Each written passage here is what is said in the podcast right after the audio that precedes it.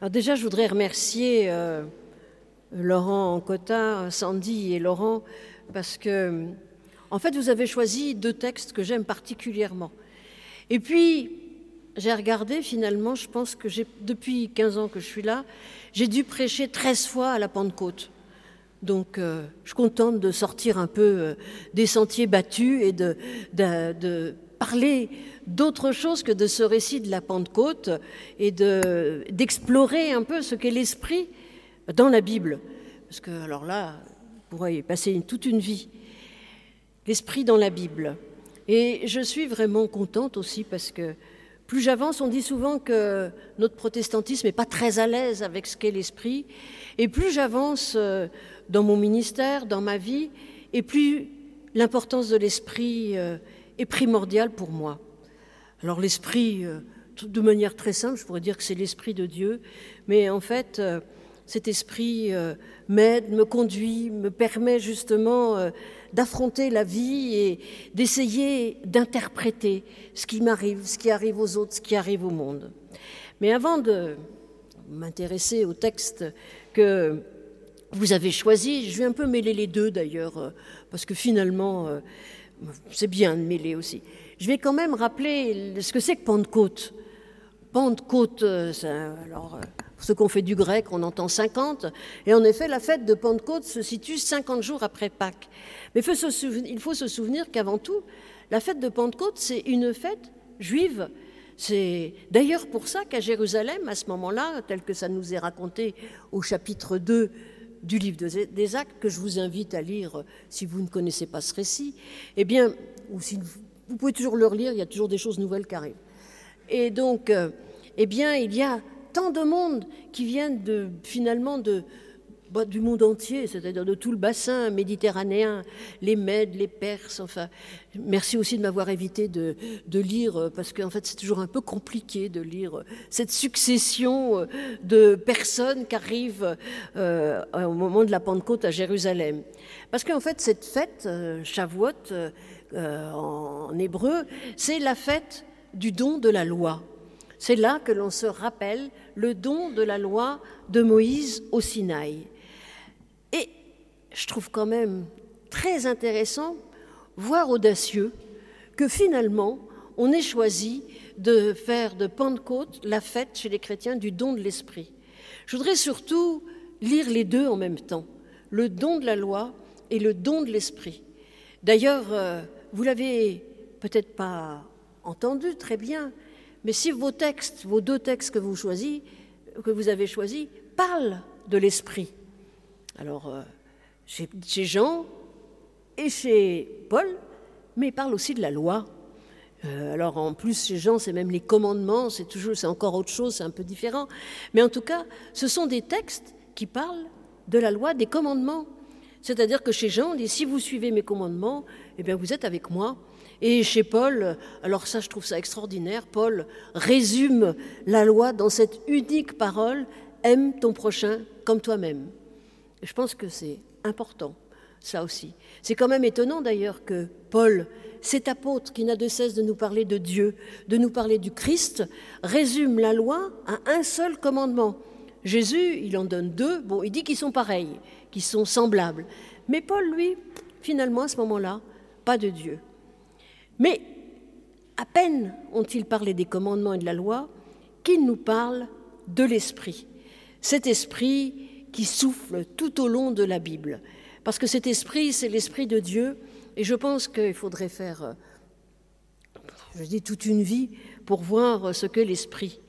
D'abord, L'esprit, et certains me le font remarquer, en début de culte, on dit le Père, le Fils et l'Esprit, et moi souvent, je dis, au lieu d'esprit, je dis le souffle.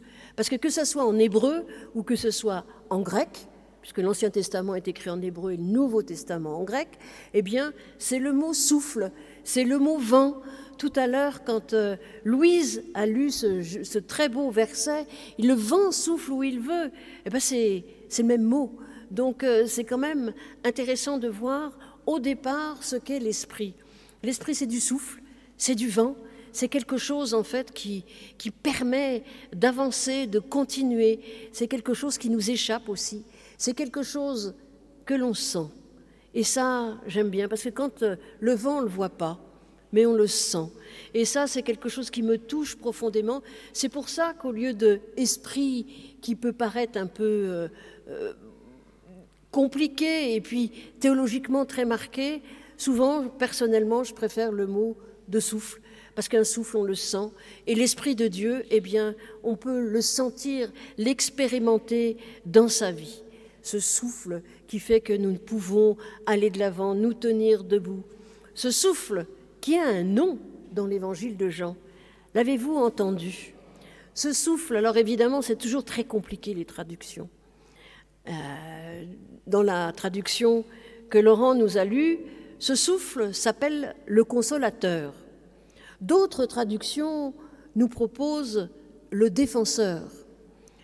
Et en réalité, c'est un mot un peu compliqué, presque intraduisible, et d'ailleurs certaines Bibles font le choix de ne pas traduire et nous proposent le paraclet. Je ne sais pas si certains d'entre vous ont déjà entendu parler de ce paraclet. C'est un mot grec qui est passé directement en français, mais comme on l'utilise que là, euh, bien des Bibles, et je pense qu'elles n'ont pas tort, le traduisent par le consolateur ou le défenseur. Mais en réalité, le sens est au-delà, parce que déjà un consolateur et un défenseur, c'est pas tout à fait la même chose. Et alors c'est vrai que ça signifie le défenseur, l'avocat, en réalité, c'est cela, le, le paraclet. évidemment, Paul, euh, Jean lui donne d'autres d'autres dénominations, l'esprit de vérité. Mais en tout cas, Jean l'annonce dans un, moment bien précis, un moment où il dit adieu à ses disciples, dans ses discours d'adieu. Intervient ce défenseur, ce consolateur, ce paraclet. Au moment où Jésus eh bien, les quitte, il leur dit en quelque sorte, eh bien, je vous quitte, mais en fait, l'Esprit, le paraclet, l'Esprit de Dieu reste avec vous. C'est pas parce que je m'en vais que l'Esprit de Dieu ne reste pas avec vous bien au contraire. Et cet esprit, eh bien, c'est l'esprit de mon Père.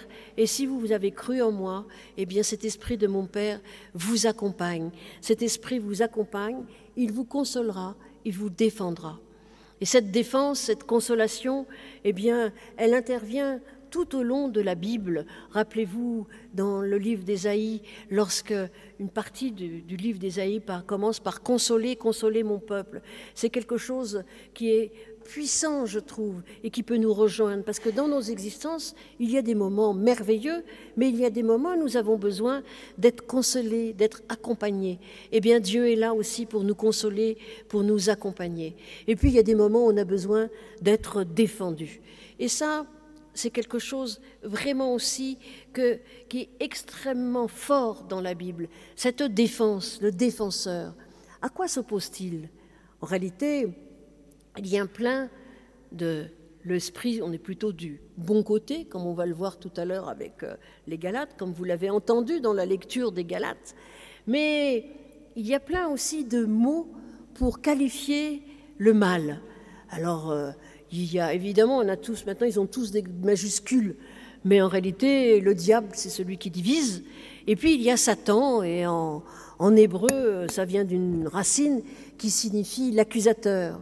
Satan, c'est celui qui nous pointe du doigt, qui fait que, eh bien, nous pouvons nous sentir continuellement coupables. C'est Satan, celui qui, qui nous juge, celui qui nous invite à juger l'autre, qui nous, qui nous force à rabaisser l'autre, à nous rabaisser. Eh bien, l'Esprit de Dieu, c'est tout le contraire. C'est celui qui prend notre défense, qui nous invite aussi, du coup, à prendre la défense de l'autre. Et c'est cela qu'il y a dans l'évangile de Jean. Si vous voulez, en réalité, presque résumer les commandements, c'est cela. Apprenez, sachez que vous êtes consolés, défendés, défendus, et au lieu, vous, de vous comporter comme des accusateurs, comme ceux qui jugent, comme ceux qui pointent du doigt l'autre qui est différent, eh bien, vous êtes invités, vous aussi, à consoler et à défendre, à défendre la cause de ceux qui sont mis de côté, de ceux qui sont relégués hors de la société. Et je pense que du coup, ça donne une toute autre tonalité, une toute autre tonalité à la loi. Tout à l'heure, je disais que c'était intéressant d'avoir le don de la loi et le don de l'esprit. Alors, L'apôtre Paul, souvent on dit qu'il oppose la loi à la grâce, la loi à l'amour. En réalité, c'est plus compliqué que ça. Parce que ce que Paul pointe, c'est la momification de la loi. C'est la loi, la pétrification de la loi, une loi qui s'enferme et qui n'est pas prête à s'affronter au monde et à être interprétée. Et en réalité, la loi, sous le souffle de l'esprit, la loi est elle-même une grâce, parce que nous pouvons aussi entendre cette loi, aimer son prochain comme soi-même, résumé là, et même, moi je pense, on peut rajouter aimer Dieu quand même, eh bien, cette loi, si nous la vivons, c'est une loi qui libère, c'est une loi qui nous permet de vivre en communion avec les autres. Oh, c'est pas simple, on n'y arrive pas. Il y a pour ça cet esprit consolateur qui vient nous dire, eh bien oui, tu n'y arrives pas, mais Dieu est plus grand et Dieu t'aime, et bien que tu n'y arrives pas, tu peux continuer, essayer, et avec l'aide de l'esprit, avec du souffle de Dieu, eh bien oui, il y a du souffle dans ton existence, et tu peux avancer. Tu n'es pas parfait, mais je te pardonne. Tu n'es pas tel que je l'espère, mais ce n'est pas grave, c'est ce que Dieu nous dit. Et c'est ce que nous sommes invités aussi à dire aux autres. L'autre non plus n'est pas parfait, mais il n'est que le reflet des imperfections de notre humanité. Et nous aussi, nous ne sommes pas parfaits, nous sommes invités à comprendre ces imperfections, à vivre avec et à essayer justement, jour après jour, de les affronter et de faire que nous puissions eh bien, faire ce travail d'introspection en nous-mêmes sous le souffle et sous le regard bienveillant de Dieu, afin de grandir, afin de croître dans la foi, dans la joie, dans l'espérance. Alors, oui, j'aime ce souffle, ce souffle qui chez Jean est appelé l'esprit consolateur, l'esprit défenseur, mais aussi esprit de vérité, esprit qui justement nous est offert pour vivre malgré tout, malgré l'absence, l'absence du Christ qui va bientôt s'en aller, mais qui nous dit que cette absence est tout de même une présence. Et cette présence, désormais, se vit grâce à l'Esprit. C'est-à-dire qu'au moment où Jésus leur dit au revoir, il leur dit en réalité, je suis toujours avec vous, je serai encore là, et Dieu est à vos côtés jour après jour, comme je suis à vos côtés, comme cet Esprit habite en nous. Cet Esprit de Dieu qui est présent dès le début. Dès le début, c'est le souffle créateur. Dieu crée le, monde avec son souffle et avec sa parole. Sa parole. Souvent, on dit les dix commandements, mais en réalité, ce sont dix paroles. Cette parole de Dieu qui nous permet justement de passer du chaos à l'harmonie. Cette parole qui nous offre justement pour ne pas retourner à cette situation de, de chaos qui peut advenir.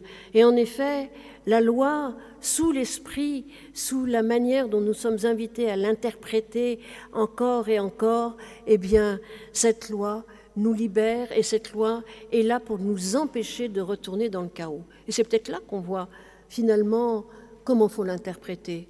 Alors c'est pas simple, hein. je ne veux pas dire euh, c'est simple, mais toujours chez Paul, il y a ce verset qui est un de mes versets préférés. Alors ceux qui me connaissent vont dire que je radote parce que je, je leur sors à toutes les sauces, mais à mon avis qui se trouve dans la deuxième lettre aux Corinthiens au chapitre 3, lorsque Paul dit, la lettre tue, mais l'esprit fait vivre.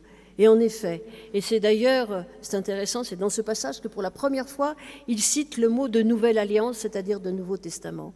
C'est-à-dire que la lettre, si on la pétrifie, si on la laisse graver dans des, sur des tablettes, d'ailleurs elles n'existent plus, ont elles même existé, ces tablettes dures de pierre, en fait, Dieu la grave, cette loi, dans nos cœurs, dans nos cœurs de chair, dans nos cœurs humains, afin que nous puissions, sous le souffle, eh bien, continuer à faire en sorte que son esprit puisse abondamment habiter notre monde. Cet esprit qui nous invite à accueillir l'autre, à accueillir l'étranger. Cet esprit qui fait que bien souvent, eh bien, euh, il y a des oppositions, y compris dans nos églises, pour nous dire oh là là, nous, moi, je m'intéresse à la Bible et qu'à la Bible. Mais moi aussi, je m'intéresse à la Bible. Moi aussi, je lis la Bible. Et moi aussi, j'interprète la Bible. Et c'est justement parce que j'interprète la Bible et parce que je lis la Bible qu'aujourd'hui, je suis capable d'accueillir l'autre et puis de, ne pas le juger. Je ne peux pas juger l'amour d'un être humain pour un autre être humain. Ce n'est pas à moi de juger, mais simplement de reconnaître que l'amour de deux personnes, eh bien, ça rentre complètement dans ce aimer son prochain comme soi-même. Et d'ailleurs, c'est ce que nous sommes invités à faire, que nous soyons seuls, que nous soyons en couple, eh bien oui, et que, nous soyons euh, en communauté, comme nous sommes dans l'Église, ou en communauté humaine. Alors oui, aimer son prochain comme, soi-même, c'est accueillir l'autre, c'est être capable, justement, c'est ce que je m'apprête à faire tout à l'heure, à faire une bénédiction de deux personnes qui sont du même sexe. Alors certains vont dire, oh là là, mais la Bible a dit que... Mais la Bible, elle en dit des choses. Hein.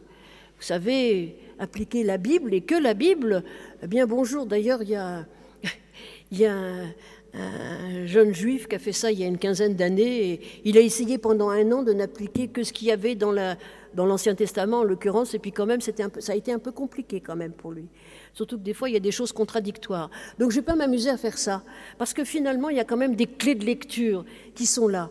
Les clés de lecture, on les trouve, eh bien, dans Jean, dans Paul, et même Paul qui de temps en temps a ce catalogue euh, de, choses absolument abominables, d'ailleurs qui précède. Vous avez juste choisi les fruits de l'esprit, mais bon, euh, juste avant, il y a toutes les œuvres de, euh, de la chair. Alors la chair, c'est pas non plus ce qu'on peut croire. La chair, c'est ce qui est amené à disparaître finalement. Les œuvres de l'esprit, c'est ce qui reste. Vous savez, comme dit Paul aussi, la foi, l'espérance, l'amour, ces trois choses demeurent. La plus grande, c'est l'amour. Donc, euh, oui, eh bien, nous sommes invités, y compris avec Paul, à, à faire que l'esprit soit quelque chose qui nous fait vivre, qui nous fait avancer et qui nous permet d'accueillir les autres. Et c'est pas toujours facile, parce que des fois l'autre il me plaît pas, des fois l'autre je l'aime pas mais finalement, eh être capable de regarder l'autre comme un être humain que Dieu aime aussi autant qu'il m'aime, être capable de se dire que, bah, qu'au fond de lui, il y a certainement quelque chose de suffisamment bon, de suffisamment bien, eh bien, pour que nous puissions l'aimer Enfin, l'aimer, c'est pas forcément le prendre dans les bras, mais l'accepter et essayer de faire quelques pas ensemble. Et puis, si on n'arrive même pas à faire quelques pas ensemble, eh bien, au moins ne pas le condamner, ne pas être dans cet esprit qui condamne et qui juge, mais au contraire se rappeler que l'esprit de Dieu nous invite à consoler et à défendre. Et puis, j'aime ce passage de Galate, parce que, d'abord, euh, vous avez été appelé à la liberté. Ah, ça c'est formidable. Manque de peau, à chaque fois que Paul nous appelle à la liberté, juste après, il nous dit pour vous mettre au service, en, réalité, on peut même traduire pour devenir esclave de l'autre. Mince alors, je suis appelé à la liberté, mais il faut que je devienne esclave de l'autre. Ça va pas très bien avec, euh, avec ce que je pense, avec ce que je crois. Si je suis esclave de l'autre, je ne suis pas libre. Eh bien là aussi, ça nous permet d'entendre la loi de manière tout à fait différente. La loi est une grâce, la loi est un don. Et en effet, se mettre au service de l'autre, eh bien, c'est être capable de se décentrer de soi-même et du coup d'être libéré de plein de choses. Je vous assure que si vous vous mettez au service de l'autre juste par bonheur, pas pour euh, avoir des points en plus ou, pour vous faire valoir, non, vous mettre au service de l'autre, même sans que ça se sache d'ailleurs, eh bien, ça va vous libérer, ça va vous permettre de découvrir justement l'autre, de découvrir un monde nouveau. Et finalement, ce service, cette mise au service, eh bien, est une libération. C'est cela. En fait, la loi qui libère, c'est la loi de l'amour, de l'amour de l'autre.